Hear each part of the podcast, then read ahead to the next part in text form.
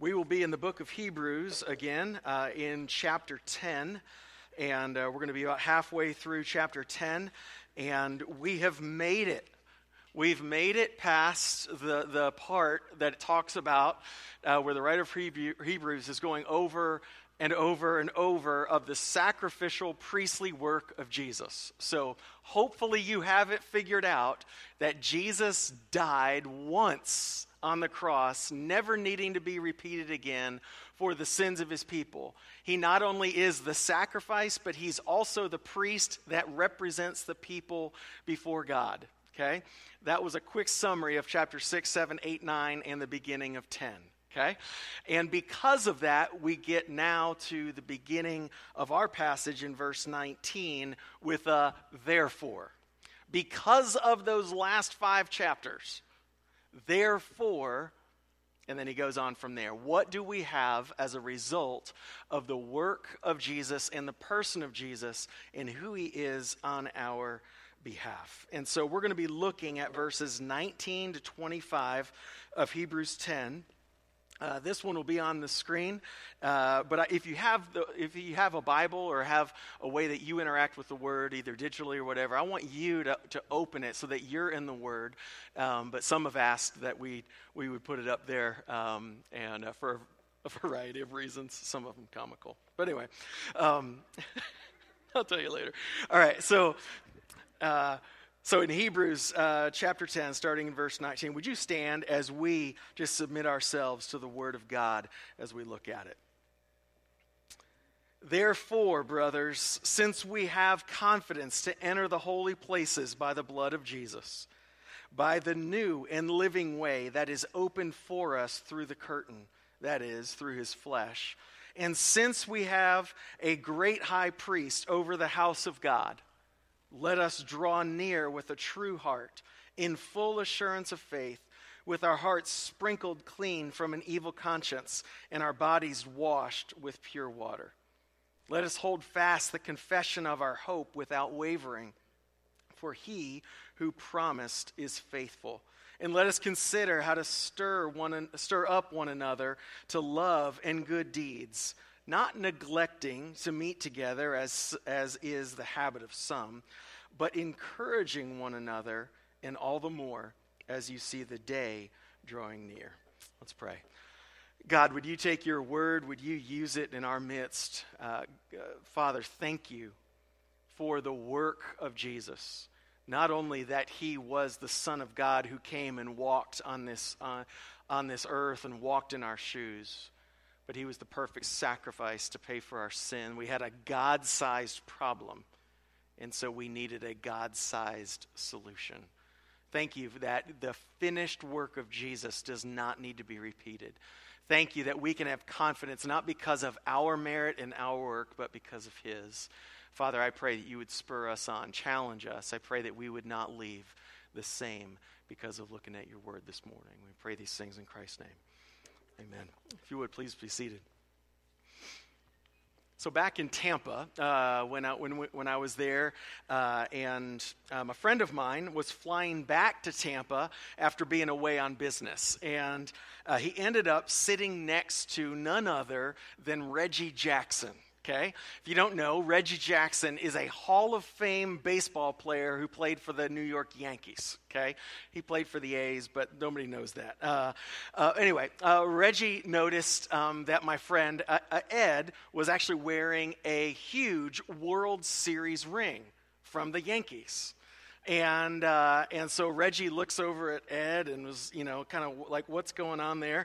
Uh, and uh, so Ed explains that this was given to him by George Steinbrenner, the owner of the Yankees, uh, now deceased, and uh, given to him by the owner of the Yankees because Ed represented him as legal counsel in tax in tax matters. And so Reggie Jackson, um, who... well, he enjoys himself. Uh, he was very quick to point out, uh, very quick to point out that my friend didn't deserve to wear the ring, okay? Because he wasn't a player, and he dismissed Ed completely in that conversation. Anyway, they, they fly to Tampa. The anyway, you know that the Yankee might may know the Yankees train spring training in, in Tampa. And a couple days later, fast forward, my friend Ed is talking on the field next to George Steinbrenner, and they're having a conversation, and guess who walks up?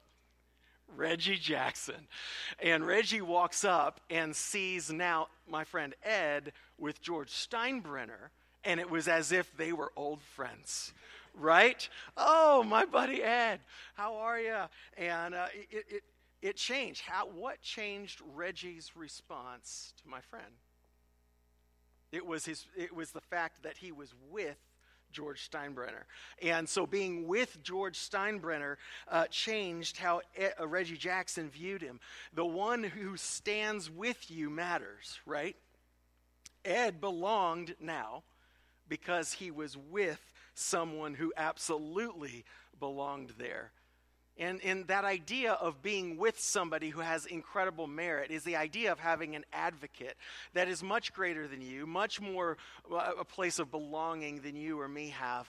And, and Jesus stands with us. It changes how God the Father views us. Jesus stands with us as our advocate. We belong in the presence of God the Father only because Jesus belongs in the presence of God the Father. And the fact, if you have faith in Christ, you are united to Jesus, says whatever is true of him is also true of us. And that is staggering if you search your heart at all, right? And, and so what is the idea of us thinking through we have an advocate is uh, in our passage, which we just read, since we have a great high priest over the house of God. The high priest represented the people before God. He made atonement for, for his sins, the priest's sins, and for the sins of his people. The priest also interceded for them before the throne of God. They, in a sense, when Jesus is the great high priest, he's, he's saying to God the Father, "There with me." That God the Father looks at us with all the merit and all the blessings of Jesus because we are with him. So if you were following along at all in our passage, the since Jesus is the great high priest over the house of God, that was the second since statement in our passage. Okay, but it points to all that Jesus accomplished. Okay, uh, let's look back at nineteen to twenty-one because this is the quick summary of the last five five chapters. Therefore, brothers, since we since we have confidence to enter the holy places by the blood of Jesus, by the new and living way that that uh, he opened for us through the curtain, that is his through his flesh, and since we have a great high priest over the house of God. Okay, so there's two since statements: since this is true and since that is true. There's two of them. Okay, and here's uh, if if you're more of hey, it did load up, great. Go back one. Um, Go back one. So here's kind of the breakdown. These are the these are the words that are in the E S V, just written with indentation to help you see the logic flow. Therefore, since we have confidence to enter the holy place, how do we get there? By the blood of Jesus. But the blood of Jesus opens a new way for us. And how is it opened? Well, it's opened through his flesh. And so all of those things modify or explain the confidence we have to enter the holy place. That's the first thing. The second thing is since we have a great high priest, an advocate, one who that we stake our claim on. If you want to understand that and be able to sing about it, go back and listen to the words of the third song that we sang today, "Upon a Life I Did Not Live." You know, I stake my whole eternity on someone else, on another's life, another's death. On, on that I rest. Not on you, not on what you can do or bring to the table. It's the idea of staking your whole eternity on the blood of Jesus. And because of the firm, certain hope that we have, there's a confidence that that breeds in God's people. That we can not only live uh, hopeful, that we can live with a confidence and a joy, we can walk into the very presence of God without hesitation, because of the because of the work and the and the blood of Jesus, that he becomes the entry point. So you remember the Old Testament, It even says that God, when he's describing the tabernacle, and he says that that uh, Aaron um, is basically uh, cannot come before God whenever he wants, because uh, there is a curtain in front of the most holy place. And remember, when Jesus was crucified, what happened? Among other things, darkness and earthquake and all of this, what t- what was torn in two was the curtain, the dividing place between the ordinary, normal place of the temple, even the, the holy place of the temple, and the most holy dwelling place of God. It tore from the top to the bottom. So by the blood of Jesus, a new and living way that he opened for us through the curtain. How do you enter into the presence of God? That's what the most holy place was. It's not on your merit, not on another sacrifice. It's because of Jesus. Jesus is your entry point. It is a living, uh, he is a living hope that we have access to. And so if you go, um, if you have a scripture journal, um, you might look at this uh, next page. And, and so you've got our two sense statements. If if you don't have a scripture journal, this will mean nothing to you because you can't see it. Um, but you, you see the red circles though, right? And uh, those are the two sense statements. And so the, the breakdown of this is because of those two things, then there's three uh They could be uh, commands, but they're really subject, uh, subjunctive things in the Greek. And my green is too light. Uh, so let us draw near, let us hold fast, and let us consider how we may stir one another up. So because of these things that are true, let us do these things. And there's three of them. The N I V translates a fourth, um, but that is actually... Uh, that's actually a modifier of the third, um, and we'll see what that is. But all of what Jesus accomplished, since he has a, he's, there's a firm certain work, since he's our high priest, since he is our advocate, all of that sparks closeness to God. Okay, and all of these words that we're going to look at today are things that are beginning, they're action words. So I, uh, you know, I, I debated, you know, does does the work of Jesus open the way? Yes. But that's not strong enough for what this passage is talking about. It elicits us drawing near to God. It, it's what we ought to do because of the work of Jesus. It's not just, okay, that's available to you if you want it. It is a call uh, from the Word that we would in fact do that. Verse twenty-two, so because of all these things, let us draw near with a true heart, in full assurance of faith, with our hearts sprinkled clean from an evil conscience and our bodies washed with pure water. The, the command, or what we're called to do, is to draw near with a, with a uh, really to draw near to God. And all those other things modify or explain how to do that. That we ought to approach God without fear, without hesitance, and with absolute confidence and assurance. And how in the world is that possible? So let's think of the idea of drawing near. What is what is one way that we draw near to God is obviously through prayer. Have you ever wondered why we uh, end prayer in Jesus' name? You know, or in the name of Christ, amen. You know, is it just a nice tag at the end of a prayer? Is it a nice salutation? Is it because we don't have anything else to say, and so we don't know how to end, and so we say that? Is it just a formula that makes something like, like kind of, you know, kind of a good prayer if you say that at the end? Well, something in me says it's more than that, but why do we end our prayers in Jesus' name, amen? It's because we pray, and we draw near because of the merits of Jesus. We draw near because of the merits of his name. It's not a tack on. It's not the thing that we just throw in at the end. It truly is uh, kind of the framing aspect of our prayer. So um, uh, Brian Chapel, uh, great author, uh, former uh, president of the seminary that I went to, he, he wrote a book called Praying Backwards. So instead of tacking on at the end in Jesus' name, he submits that we might start with that.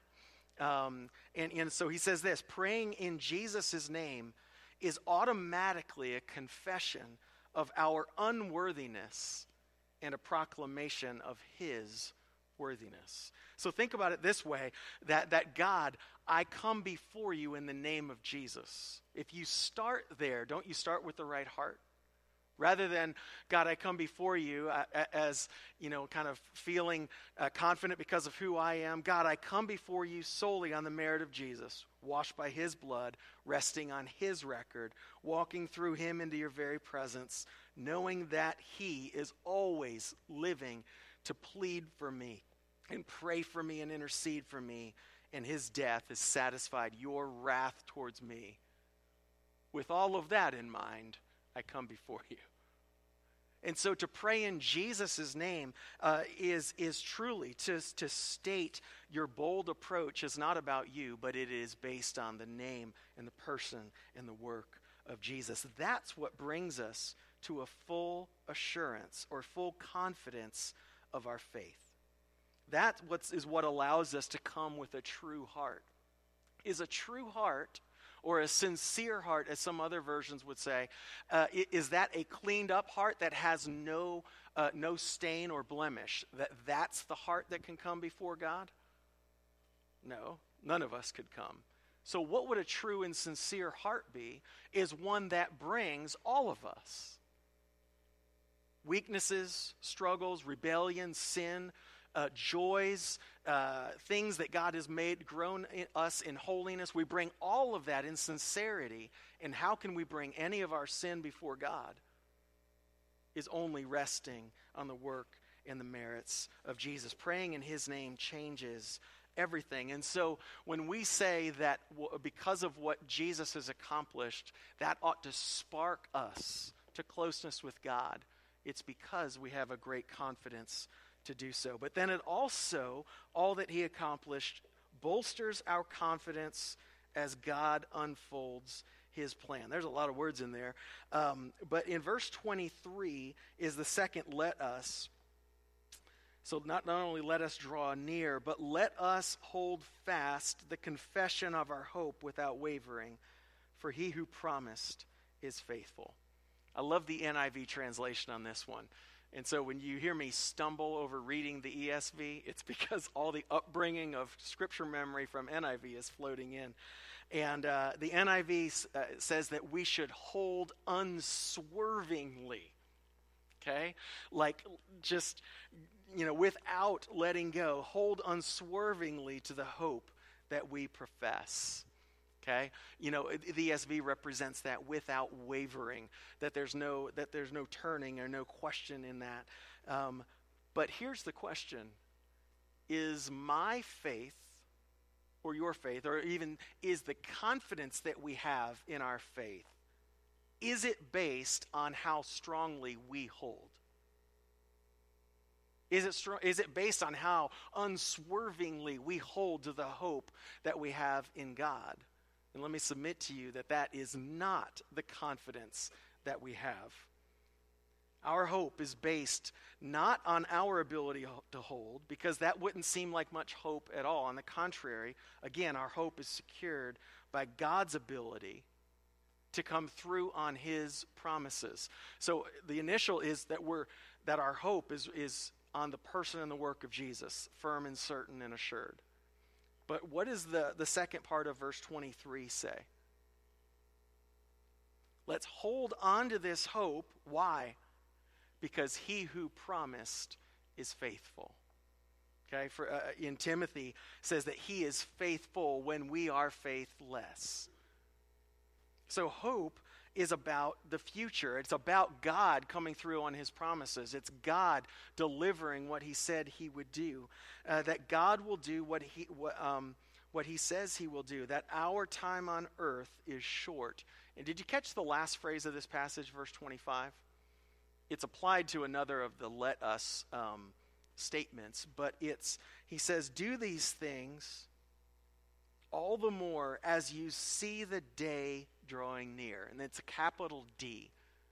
The day of Christ when he returns, when he brings uh, the end of uh, end of uh, you know kind of time as we know it uh, to the fore, and he ushers in glory. The return of Christ is what we're looking towards. Yes, we celebrate Jesus. Yes, we celebrate what he accomplished.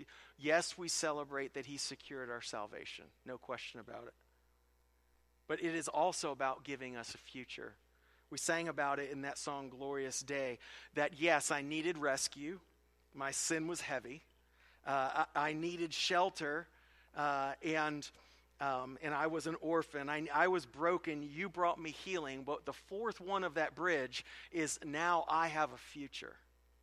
And my eyes are open. Because when Jesus called, I ran out of that grave. It's not just what, what is done and that our salvation is secure. Salvation brings us to a forward look. It brings us to look uh, down towards what is God going to do. And I think that's essential because if, uh, what, what does Paul say in First Corinthians fifteen? That if you only have hope for this life, you are to be pitied more than, more than all men. That the, that the nature of our salvation is something that gives us hope. We become forward-looking people. We look for what God is doing, what God will do, and the will do actually change, changes the way that we live right now. We live in hope that God is able to do what he says. So now with all of that as a basis, so it sparks closeness with God, it bolsters our hope and our confidence in our hope. How does it change us as a people? Okay, that sounded awfully individual, though I'm not sure it was totally meant to be, merely that. What is all that Jesus accomplished, and I'm going to use a word that's kind of a, a it's a purposeful word that is, that uh, it compels us to prod each other. Okay, what's a prod? A prod, not the electric ones, but um, what's a pre- anyway? That's a that's a different idea. But um, but the idea of prodding, it, a prod is something that's annoying, right? A prod is like you get poked. Okay, you know, you're out with a husband and a wife, and the husband makes a joke that you know the wife is like, "Don't say that." And what does he get? He gets an elbow, right? Okay, that's a prod. Um, that one is a stop talking. Okay. But if someone is not moving, or a, uh, you know, an animal like a cow or cattle are not moving, what does somebody do? Is they basically, you know, they move uh, the animal along. They prod the animal. They poke. They uh, tap, um, depending on how how stubborn the animal might be. Um, but it's to provoke or stimulate movement. Okay, um, I would say most often the words annoy, provoke, spur, those are negative words. Would you agree? You know, those are negative words, but that's the word that's in this passage. Okay, verses twenty-four to twenty-five, uh, let us, because of all of what Jesus did, let us consider how to stir up, that's the provoke word, how to stir up one another to love and good deeds, not neglecting to meet together, as is the habit of some, but encouraging one another all the, all the more as you see the day approaching. The idea is that we would consider, which is the same word as earlier used in in, uh, in chapter two and chapter three, uh, that we would pay careful attention, even to the point of fixing our eyes on something. So lock your eyes. Lock your mind, consider how you might stir up each other. Now, the, the, the negative of that is that being poked or prodded or elbowed, it's negative, but in this context, it is to, uh, grant me a little bit of freedom, to irritate to the point of action. That you would incite somebody. You know, it's not just help, it is to, to get somebody going in love and good deeds and trust of who God is. And and so, you know, all of those words uh, are very non-Southern, right? Yes. I mean, you know, we, we're polite here. Uh, we're, we're gracious, you know. bless her heart. Um, you know, we wouldn't dare provoke or uh, annoy or prod or stir up. That that is just not the way. But it's biblical. Because of who Jesus is, because of what he has done, because of the confidence that we have to draw into the, the presence of God, we ought to spur each other, stir each other up, provoke each other towards loving him and loving each other.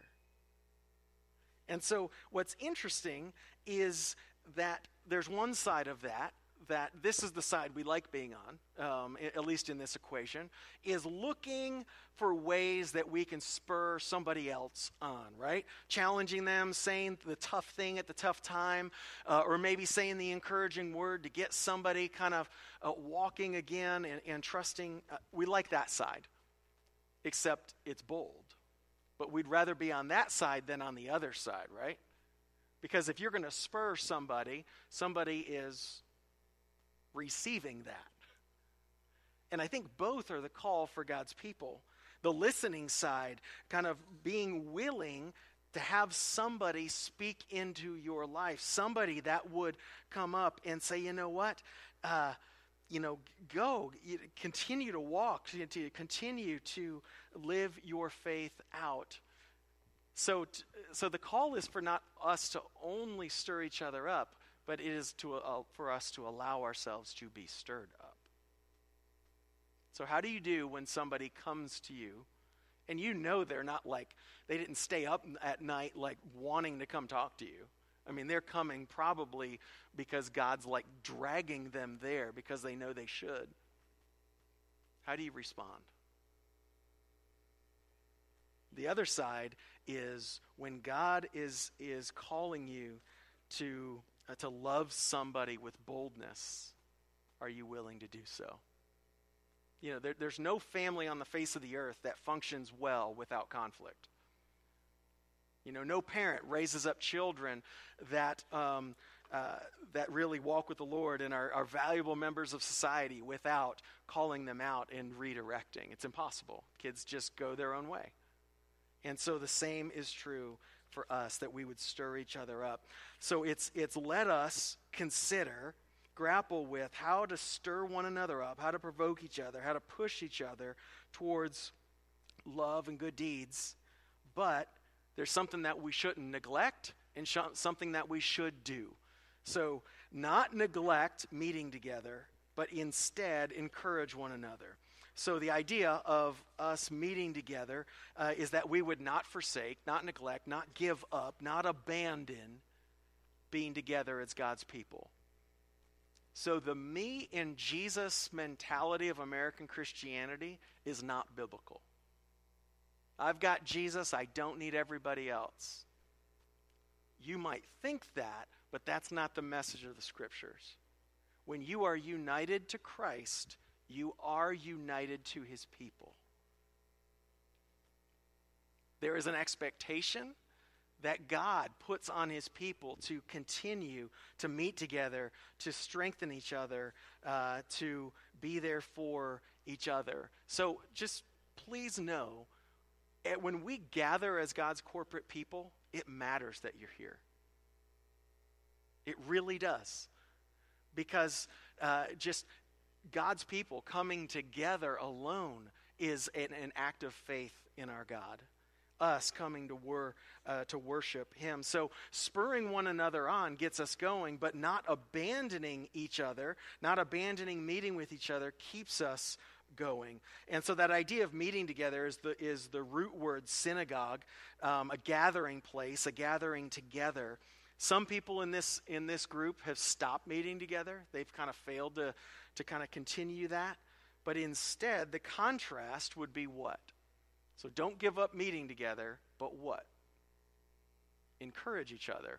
So again, meeting does not mean walk through the door only and sit down.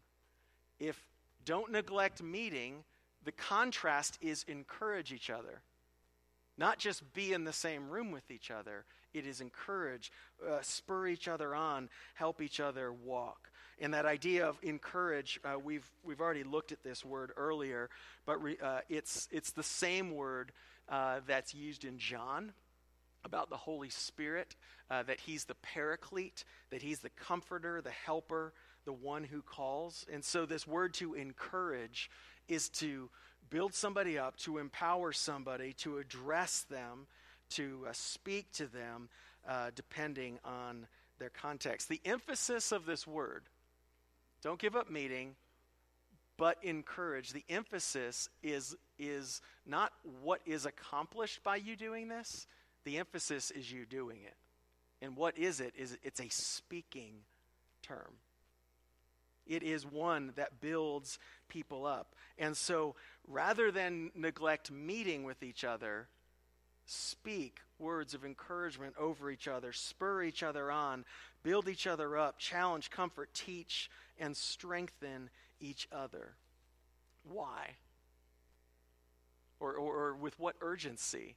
All the more as you see the day approaching. Our future hope demands that we ought to be ones that are forward-looking, uh, that we would be spurring each other on, that we would be meeting together, but with the purpose of speaking over each other, all the more that you see the day approaching, because who's he writing to? He's writing to people who are most likely facing intense persecution, and he says, keep on, don't drift, don't walk away, don't give up, don't throw the faith away. Why? Because it is so easy to just, you know what, it's not worth it. And he's saying, Jesus is coming.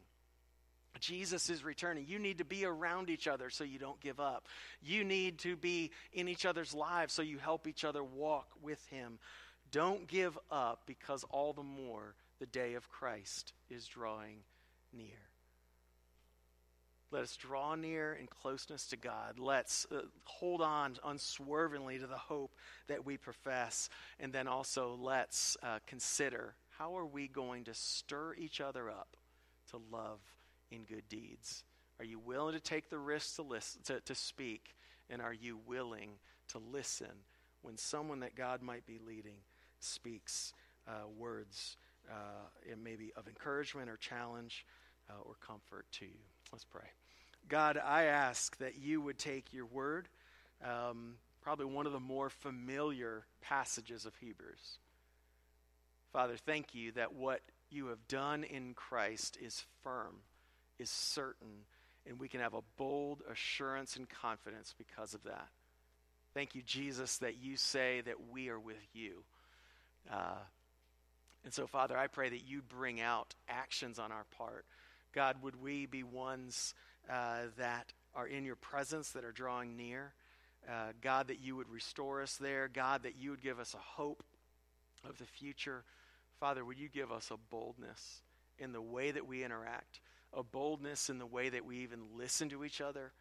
God, would you take us from churchgoers, Father, to being your body? That we would build each other up, that we would stir each other towards loving you and knowing you more. God, help us not be the same as a result of us drawing near, of us listening to your word. God, by your Spirit, change us and transform us. We pray these things in Christ's name. Amen.